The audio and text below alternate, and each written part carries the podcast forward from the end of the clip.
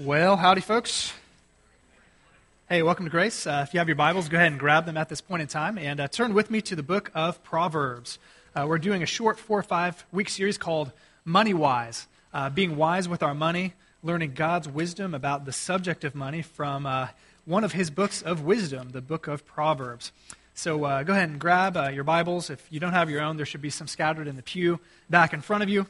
If you don't have access to either of those, most of the text uh, should be up on our screen. Uh, we're going to be jumping around in the book of Proverbs, so just open up to Proverbs, and uh, then I'll give you time to get there. So, Proverbs is where we're going to be. Uh, our sermon title this morning is uh, Money Wise Part 2 The Dangers. The dangers of money. Last week we talked about what is better than money. Uh, there are lots of things in the Proverbs that God tells us, hey, there are more important things in life than money. And we looked at several of those last week, things that are better than money. This week, we're going to look at things that are some of the dangers that are associated with our relationship with money. What are some of the things we need to watch out for according to the wisdom of the Proverbs, which is uh, sourced in God? So I trust that you're there in Proverbs. Let's pray, and then we'll dive right into Money Wise Part 2 the dangers of money. So if you would pray with me one more time. Father, we ask that you would be uh, with us during these next few minutes, that our praise, that our offerings, that our lives would be well pleasing to you, that you would uh, be with us this week, that you would help us, in particular, as we want to know what you have to say about money in this wonderful book of wisdom that has tons of practical advice, uh, tons of practical commandments for us, things that uh, will help us be wise with our money so that we might live in a godly manner as it relates to the money that we have or the money that we're making, the money that we're spending, the money that we're saving, and the money that we're giving. Lord, we want to be wise in your eyes. And so help us by the work of your Spirit. Open our hearts. Convict us where we are in sin. Encourage us where we need encouragement. Strengthen us where we are weak. And make us the kind of people that you want us to be, in particular as it relates to that which impacts all of us on a daily basis. That is money. It's good. It's a good gift that you've given us, but it's not God. And so help us to use it rightly in the name of Jesus. And all of God's people said together. Amen. I want to begin with a story of two women.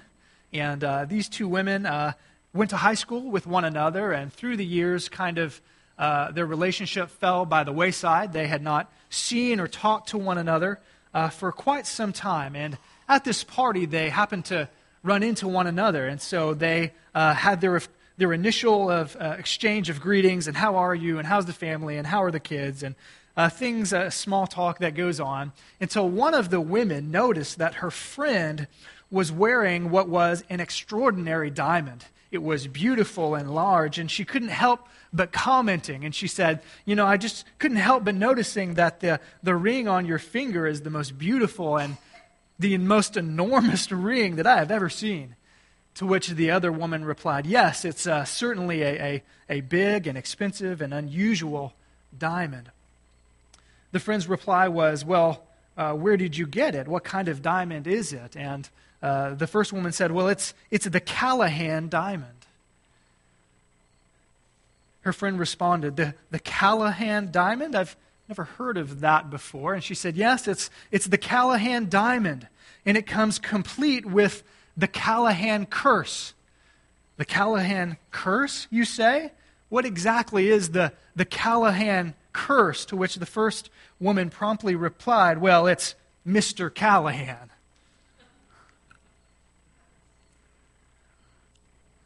As we get into Proverbs this morning, uh, we're going to see that Proverbs similarly warns us about money. And maybe like the Callahan diamond, money can often comes with it comes it can come with its own potential set of curses if you will. There are some dangers that are inherently associated with our use of money according to the scriptures. And while money certainly is a curse there are dangers that are associated with it. And so if you're taking notes i want you to jot down 1 through 7 seven things that we see in the proverbs seven dangers uh, about our relationship with money, and we'll make our way through each of those. The first one is found in Proverbs chapter 15. And so if you have your Bibles, turn with me to begin with Proverbs chapter 15. There in verse 27, we find the first danger uh, that God gives us about the use of money, and that is greed.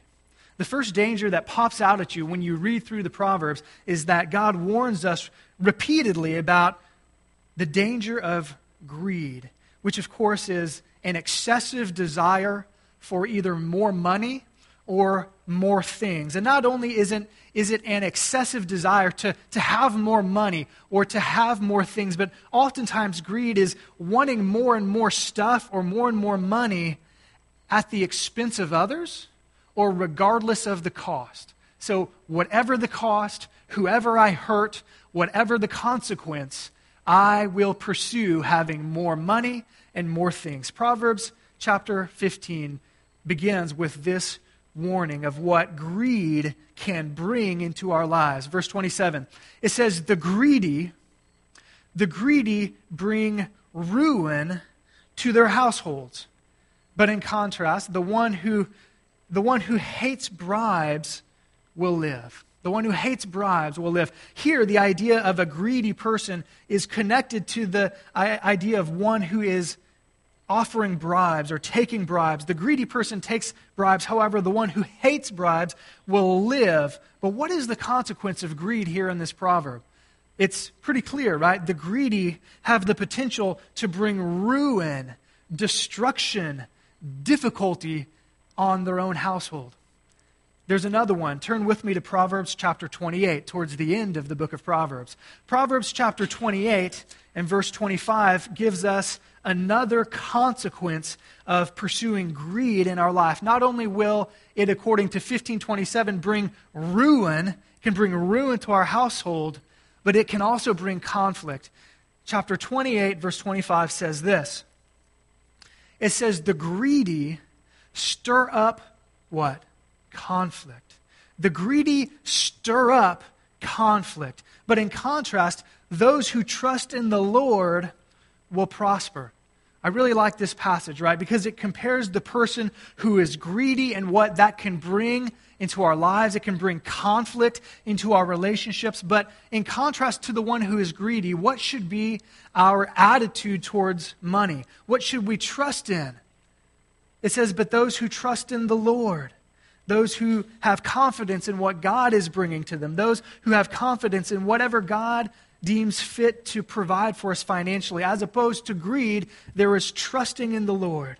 But notice in these two passages, there are some firm warnings about what greed can bring into our lives. It can bring ruin on our own households, it can bring conflict in our relationships. How many families have been hurt? How many fathers have brought ruin on their own households by being absentee just for the sake of greed, of pursuing just that extra dollar. How many families have been torn apart by the greed of their children as they fight over mom and dad's assets? How many families have been hurt by parents making unwise financial decisions because in their greed they make something that they want into something that they need and they get themselves into financial ruin? What we need to pursue, as Paul says, is we need to pursue godliness with contentment. I love that phrase. Godliness first. We pursue living in light of God's standards. We want to be godly people, and we pursue godliness with contentment. You know, someone once asked the multi billionaire John D. Rockefeller this simple question. And his answer, I think, is telling. And I think if we were honest, our answer might be very similar. But he, they asked him this question How much money is enough, Mr. Rockefeller? How much money is enough? And do you know what he said? One more dollar than I have. One more dollar. Just one more dollar than what I have. And so we have to ask ourselves how much is enough? How much is enough for us? What level of income, what level of salary, what level of savings, what level of lifestyle, what, what is enough for us. So, the first danger that we see as we make our way through the book of Proverbs is that greed, money can be used in a pursued in a greedy way, and it will bring ruin and stir up strife and conflict. So, the first warning is greed. The second is related in its stinginess. It's being stingy. Hopefully, you're still there in chapter 28. Just look a few verses earlier, chapter 28, verse 22. There in verse 28, chapter, uh, chapter 28, verse 22, we see this about the, the stingy person. It's, it says, The stingy person hastens after riches. But what? The, the stingy person hastens after riches and does not know that poverty will overtake him. There's, there's irony here, right? The irony is that the stingy person, which is opposite of the generous person in, in Proverbs. In Proverbs, there's the generous person and the stingy person, and they're often compared and contrasted. Here, the stingy person pursues riches and wealth, and they're working hard after it. But oftentimes, what happens? They don't know that what's going to catch them from behind. Poverty might actually catch them from behind because they're being stingy.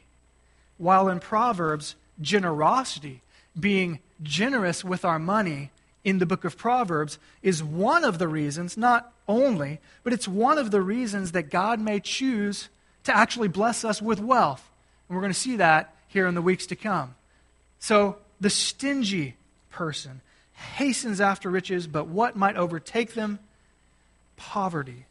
You know, I heard a story this week that I think is very fitting towards this. Uh, it, it's from Charles Swindoll, uh, one of my favorite pastor preachers, in his book, Living Above the Level of Mediocrity. He, he writes this story, and I'd like to share it with you. He, he, he says this Men who trap animals uh, in Africa for a living and then take them to America say that the hardest animal to catch is the ring tailed monkey. Now, none of you probably have gone searching after the ring tailed monkey, but here's, here's how it goes.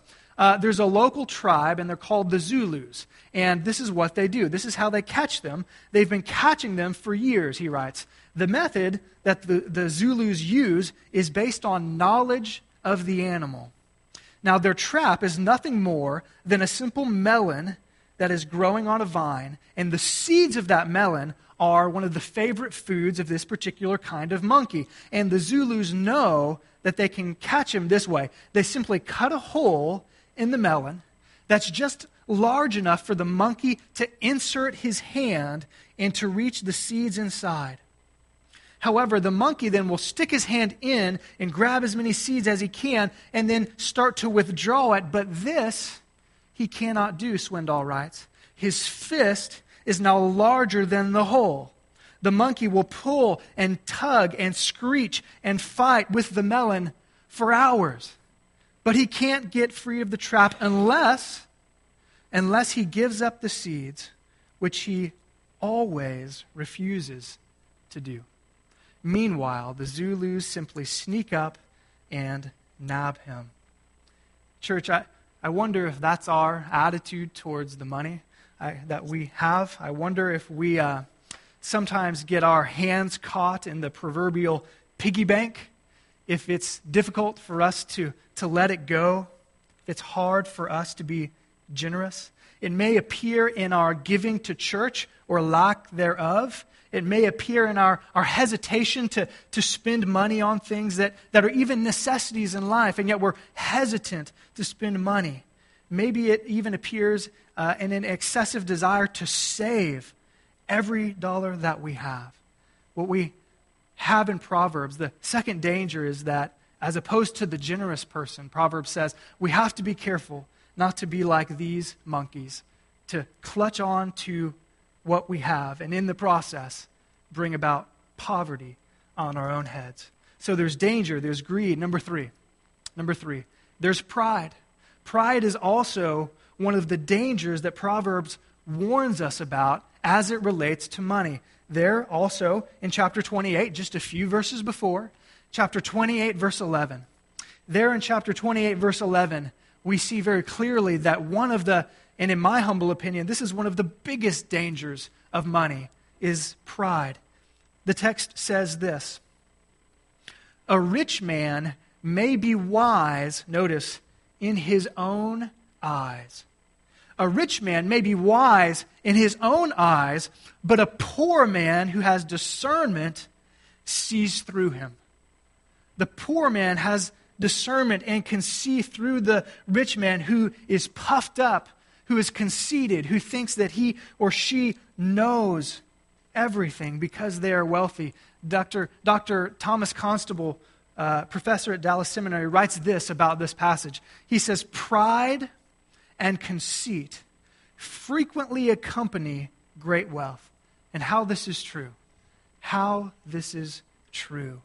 Because we think that it's primarily, we think it's primarily our hard work and our good brains and our good business tuition and our determination that makes us the money ultimately and not God providing wealth. We think it's because of what we've done. And there's, there's a danger. And the danger is that we think we have done well in the area of life, of money, of finance, of business, or in our job. And we think we've done well here. We've succeeded. And, and we think that we know what we're doing in this area of life, and so we must know what we're doing with our families. And we must know everything about everything because we're doing well here, so we're proud, right? We're proud. Folks, we have to ask ourselves every now and then Has our wealth made us proud? Is there a haughty heart, or is there a humble heart? Where do we think the money really comes from? Do we work hard? Yes. Are we smart? Maybe. Do we have intuition? Possibly. Are we determined? I hope so. But is that the ultimate source? Can we take pride in it? Or can we say, God, thank you for what you've done for us? I'm going to continue to work hard and do everything that I can, but ultimately, wealth comes from the Lord. Here's one way you can know if wealth has made you proud. Do you look at those around you, maybe in the community, maybe in another community, and they have less than you? And you say, I'm better than them, smarter than them. I have worked harder than them. I know more than them. And maybe you have worked harder than them. And maybe you are smarter than them. And maybe you do know more than them. But what does that heart attitude indicate? It indicates that you are proud. A rich man may be wise in his own eyes. So, folks, let's beware. Let's be weary of pride. Number four. Number four. Turn with me to Proverbs chapter 18. So, turn a little bit uh, backwards in your Bible in the book of Proverbs. Proverbs chapter 18. We're going to look at verses 10 and 11. Proverbs 18, 10 and 11. And there in that verse, we find yet another danger of money. Proverbs is a very real book, and it speaks of very real dangers in our relationship to money. It's not evil at all, but it has inherent dangers. Number four, the fourth danger, and we find it in Proverbs 18 10 through 11, is what I will call having a, a false sense of physical security a false sense of security, particularly physical security. I want to share a story with you before we get into that proverb. It struck me, and it's, uh, it's, it's an excerpt from a book that's entitled At Dawn We Slept. And there, the author, Gordon Prange, shares something that was written, now notice the date, it's important, on September 6th, 1941 regarding Pearl Harbor. September 6th, 1941, regarding Pearl Harbor. And I quote The journalist wrote this on that date A Japanese attack on Hawaii is regarded as the most unlikely thing in the world, with, with one chance in a million of being successful. Now, here's the reason why besides having the most powerful defenses there under, under any American flag, it is protected by distance as well. Folks, what happened just a few months later? Of course, just three months and one day later, on December 7th, 1941, Japan successfully attacked Pearl harbor. So let me ask you a quick question. I think this journalist and what he wrote shows us a little bit about where his sense of security came from. It came from number one, distance, which is reasonable, but it came from the second thing, which is that we have, quote, the more powerful de- defenses than any other post under the American flag. We have money. We have a, a very fortified post there. There was a sense of physical security that nothing could touch us there. And yet we know that that's not true. Too often, too often we think of money in this way. Too often we think that money can buy us absolute, and I use that term specifically. It can buy us absolute, ultimate security. And we turn to our money and the things that money can buy us, and instead of trusting in God, that money becomes our sense of physical security. Proverbs 18, let's turn there. Proverbs 18, verses 10 and 11 says this The name of the Lord is a what? A fortified tower. It's a defense. The name of the Lord is a fortified tower. The righteous run into it and are safe. But, verse 11, the wealth of the rich is their fortified city. Did you notice that? the wealth of the rich, that's their fortified city, instead of the name of the Lord being a fortified tower. And what happens? The wealth of the rich is their fortified city. They, what's the word, church? Say it together. They what? They imagine. They imagine it a wall too high to scale. What does that mean? That means that one of the dangers of wealth is that we think we can amass so much of it, and we're building up brick by brick by brick by brick a tall tower to protect us from the outside world. And we're adding bricks and bricks and bricks, and we think that everything out there can't get in here, right? Because our, our financial wall is so big, nothing can touch us. And yet, they imagine. What does that mean? That means it's not true. That means that it's imagined, it's not real, it's not really too high of a wall to scale.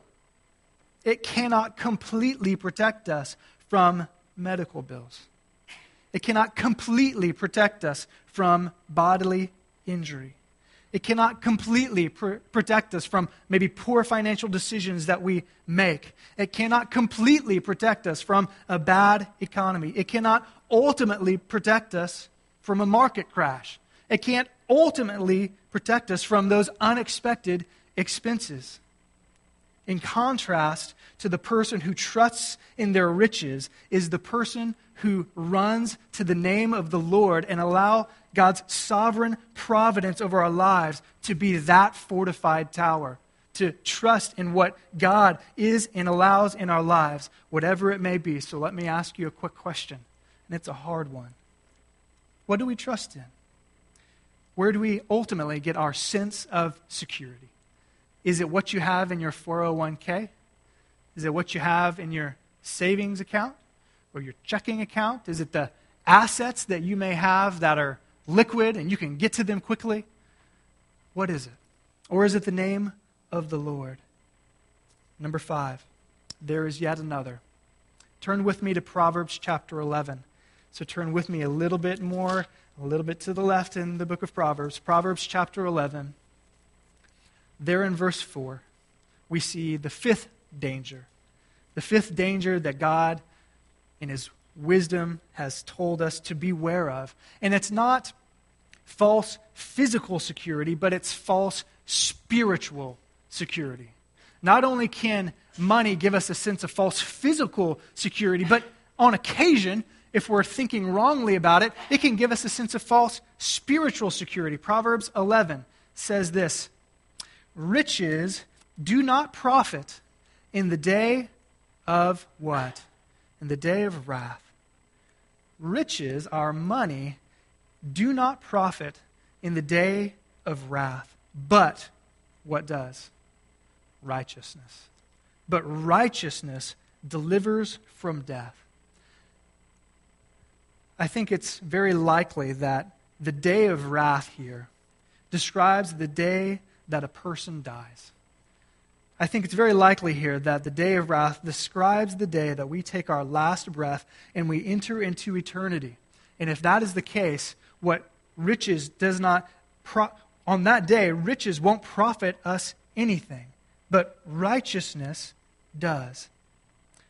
Righteousness does. No amount of money will purchase us heaven, only the righteousness of Christ that is given to us by faith in what he's done, which is what we're going to remember and celebrate in just a minute. You know, many in Jesus' day erroneously thought that wealth was a sign of both God's favor and salvation. They took it a step too far. Not only was it a sign of God's favor, but it meant God, if you are rich, God absolutely sets his favor upon you and you will go to heaven. You will be okay. And Jesus kicked against that. He said that's, that's not right. In fact, he told the parable that you're probably familiar with, with the rich man who is unnamed, and he ends up where? In hell. And there's a poor man whose name was Lazarus, and he ends up where? In heaven. And Jesus told that parable for many reasons, but particular to, to fight against this thought that just because you have money, that means that God has his favor upon you, which means you're going to go to heaven. And folks, that's not true. Many in our day also could possibly erroneously think that if they are wealthy, it's a sign that God has favor on them and they are, they are okay spiritually. I'm doing well in life. I must be okay spiritually. God must have his hand upon me. I must be okay with him. And in particular, if we are drawn to this idea of name it and claim it theology, which says God wants everybody rich, and therefore if you aren't rich, then God must not have his favor upon you, or your faith is too little. And in that kind of theology, I could see very easily how having wealth could give you a false sense of spiritual security as opposed to having our faith in the righteousness that delivers us from death, which is the righteousness not of us, but of Christ, the righteousness of Christ alone. Robert J. Morgan has written a poem, and it's a short one, but it's great. And the, the poem is entitled Money Will Buy. He says this Money will buy a bed, but not sleep, books, but not brains food, but not an appetite, fine things, but not beauty, a house, but not a home, medicine, but not health, luxuries, but not culture, amusements, but not happiness, a crucifix, but not a Savior, religion, but not salvation, a good life, but not eternal life, a passport to everywhere but heaven. Folks, let's beware that money does not give us a false sense of spiritual security. Two more things. Two more things. Proverbs chapter 19 is where I'd like for us to go next. So flip to the right now in your Bibles. Proverbs chapter 19, verse 6 and 7 there in Proverbs 19, 6 and 7, we get our sixth danger. The sixth thing that God wants us to be aware of in our relationship to money. And I simply say that money can buy us more, quote, friends. Money can buy us more friends. Verse 6 Many, many curry favor with a ruler, and everyone is the friend of the one who gives gifts. Isn't that true? The poor, however, are shunned by all their relatives. How much more do their friends avoid them? Though the poor pursue them with pleading, they are nowhere to be found. What this Proverbs is, is, is, saying, this is a general truth that when there is a ruler, someone in, in charge with authority, people are going to curry favor, which literally means in Hebrew to stroke the face. So that's the image. There's a powerful, rich person, and you are flattering them. You're, stro- you're beautiful. You are awesome. I love you. You're my best friend. You're stroking their face. It refers to blatant, insincere flattery. wealth can, be, can bring people into our lives, and they don't want us. They just want a piece of us. We have to be careful, says Proverbs, for these kinds of friends. Maybe they're relatives or friends or neighbors who ask favors of you or to borrow money or, or just to be in your circle of, of friends to gain influence in some manner of life. And Proverbs says that we have to be careful because along with wealth, inevitably comes more quote friends i ran i was reminded of this this this story and it broke out several years ago but um, once upon a time i was a dallas cowboys fan. And uh, i'm not anymore just because i don't care about the nfl all that much. Uh, but once upon a time i was a dallas cowboys fan. And uh, a, a few years ago they drafted a rookie wide receiver out of oklahoma state and his name is dez bryant. And he was excellent in college. He was very good, and he was a high first round draft pick. And he, in his, uh, in his rookie contract, they, you know how they do it. There's guaranteed money, and then there's like incentive money. And in his rookie contract, I think there was about $8 million of guaranteed money in his first season. So he signs with them up front, $8 million without ever playing it down.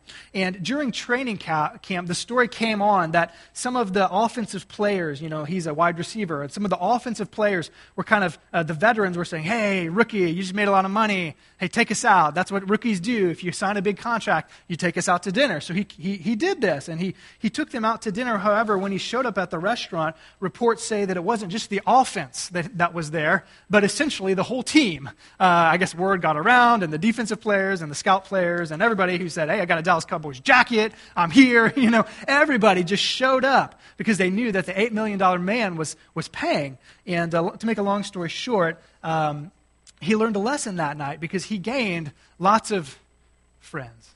He gained lots of friends, and he paid roughly $55,000 on one meal. That's a nice meal. So Proverbs says, Beware. I doubt any of you are signing a contract for $8 million. Although, if you are, I hope you do, and I hope you tithe. That'd be great. But, you know, if you're not, we probably won't have this kind of pressure, but we have to be careful. Number seven, the last thing. The last danger that Proverbs gives us, and this is, I don't know if it's the most important, but it's very important. Proverbs chapter 30. So turn to the very end of the book of Proverbs. Proverbs chapter 30. And we see this in verses 8 and 9. Proverbs 30, close to the end, verses 8 and 9, gives us the last danger, and that is spiritual insensitivity. Being spiritually insensitive or hardened towards the need of God in our lives. Verse 30, we'll read verses 8 and probably the first half of 9. Here's the context. There is the, the author here of Proverbs chapter uh, 30 is the sayings of a guy whose name is Agur or Agur, A G U R. And he writes this proverb, uh, Proverbs chapter 30. And it's interesting because what he does is he is kind of offering a prayer to God, and he's asking God not to give him too much or too little, but just to meet his daily needs, right? Just like Jesus said, Give us our daily bread. He says, God, don't give me too much, don't give me too little, but particular as it relates to God not giving him too much, he, he, he gives us the reason, and it's this. He says, Listen, God, if you give me too much, I fear that I will deny my need for you. That I will say, I don't need you, God. Verse 8, he prays this Keep falsehood and lies far from me. Give me neither poverty nor riches, but give me only my daily bread. Here's the reason, verse 9, in particular, as it relates to riches. Otherwise, I may have too what? Much. Otherwise, I may have too much. And what is the danger? One of the dangers of having too much? I may have too much and disown you and say, Who is the Lord? Here's the way it works. We think that we, because we don't have any needs in the physical realm, our mortgage is paid off, we have a nice house, we got some nice cars, the kids have everything they need, we're eating good food, uh, our 401k is, is looking pretty nice, and uh, the bank account's okay, and we've got, you know, we're doing okay. We're doing okay. Whether you're a mega rich person or you're just, you know, kind of above the poverty line, you're doing okay. Maybe you're wealthy. And the danger is that we can say, God, I'm doing, I'm doing okay in the physical realm. I can handle it. I've, I've got it down. I don't, don't know. You know, I'm okay here. So why do I need you in the spiritual realm? I'm doing okay in life. Why do I need you? Why do I need you to tell me what to do? Why do I need to submit to your lordship? Why do I need salvation? This life is, is pretty good. I had a grandfather pass away um, several years ago, and uh, he was I, he was great. I, I love I love my grandpa, and uh, called him.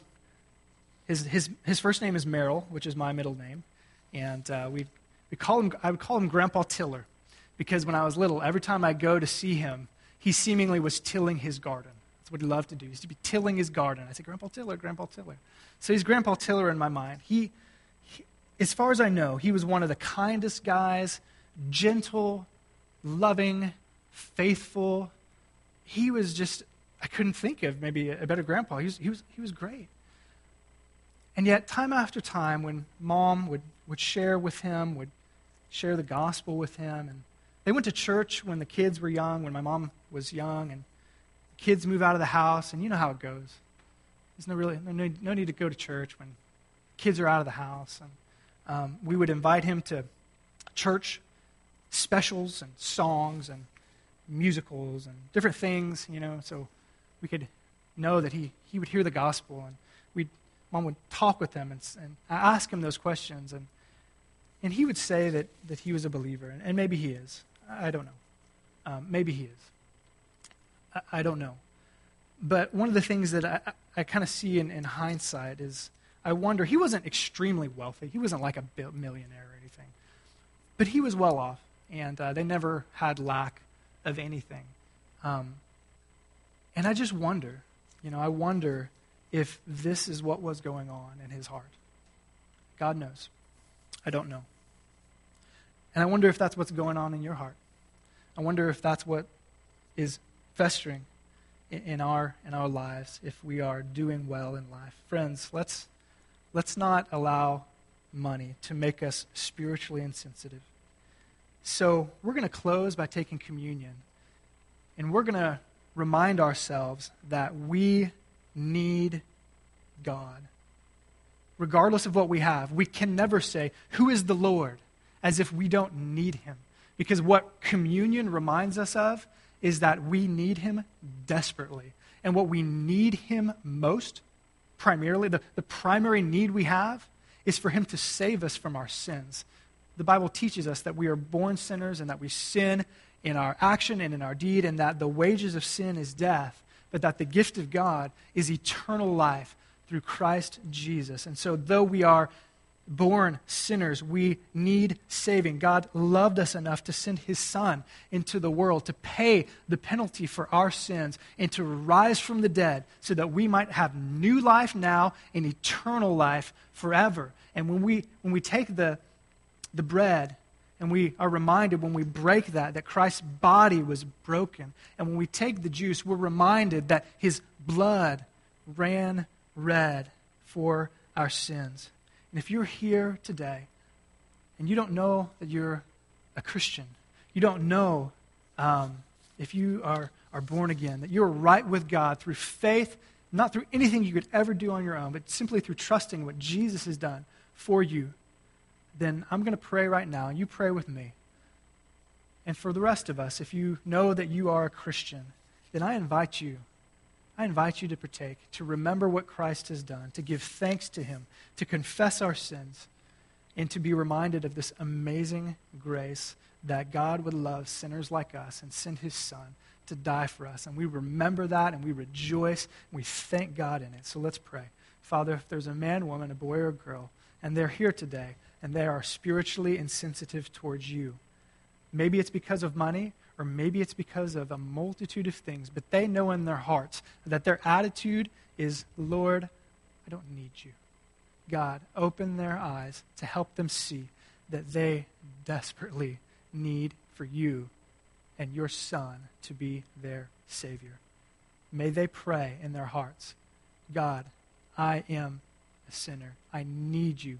I stand under your judgment and your rightful justice. And I have no hope on my own of being good or righteous or making it into heaven. But I throw all of my hope and confidence in what Christ has done as we remember what he's done, partaking in these elements. And I trust in him and in him alone to make me right and righteous and to get me to heaven. Forgive me for my sins. Come into my life, and I want you to be not just my Savior, but my, my Lord, and I want to follow you all the days of my life. If you've done that for the first time, then come, talk to me. And if you've done that for the first time, then please feel free to partake of the elements. And for those who know that they have done that, Father, we remember what you have done by sending your Son. It's in his name we pray. And when you're ready to come partake, feel free. Thanks for coming. We'll see you next week.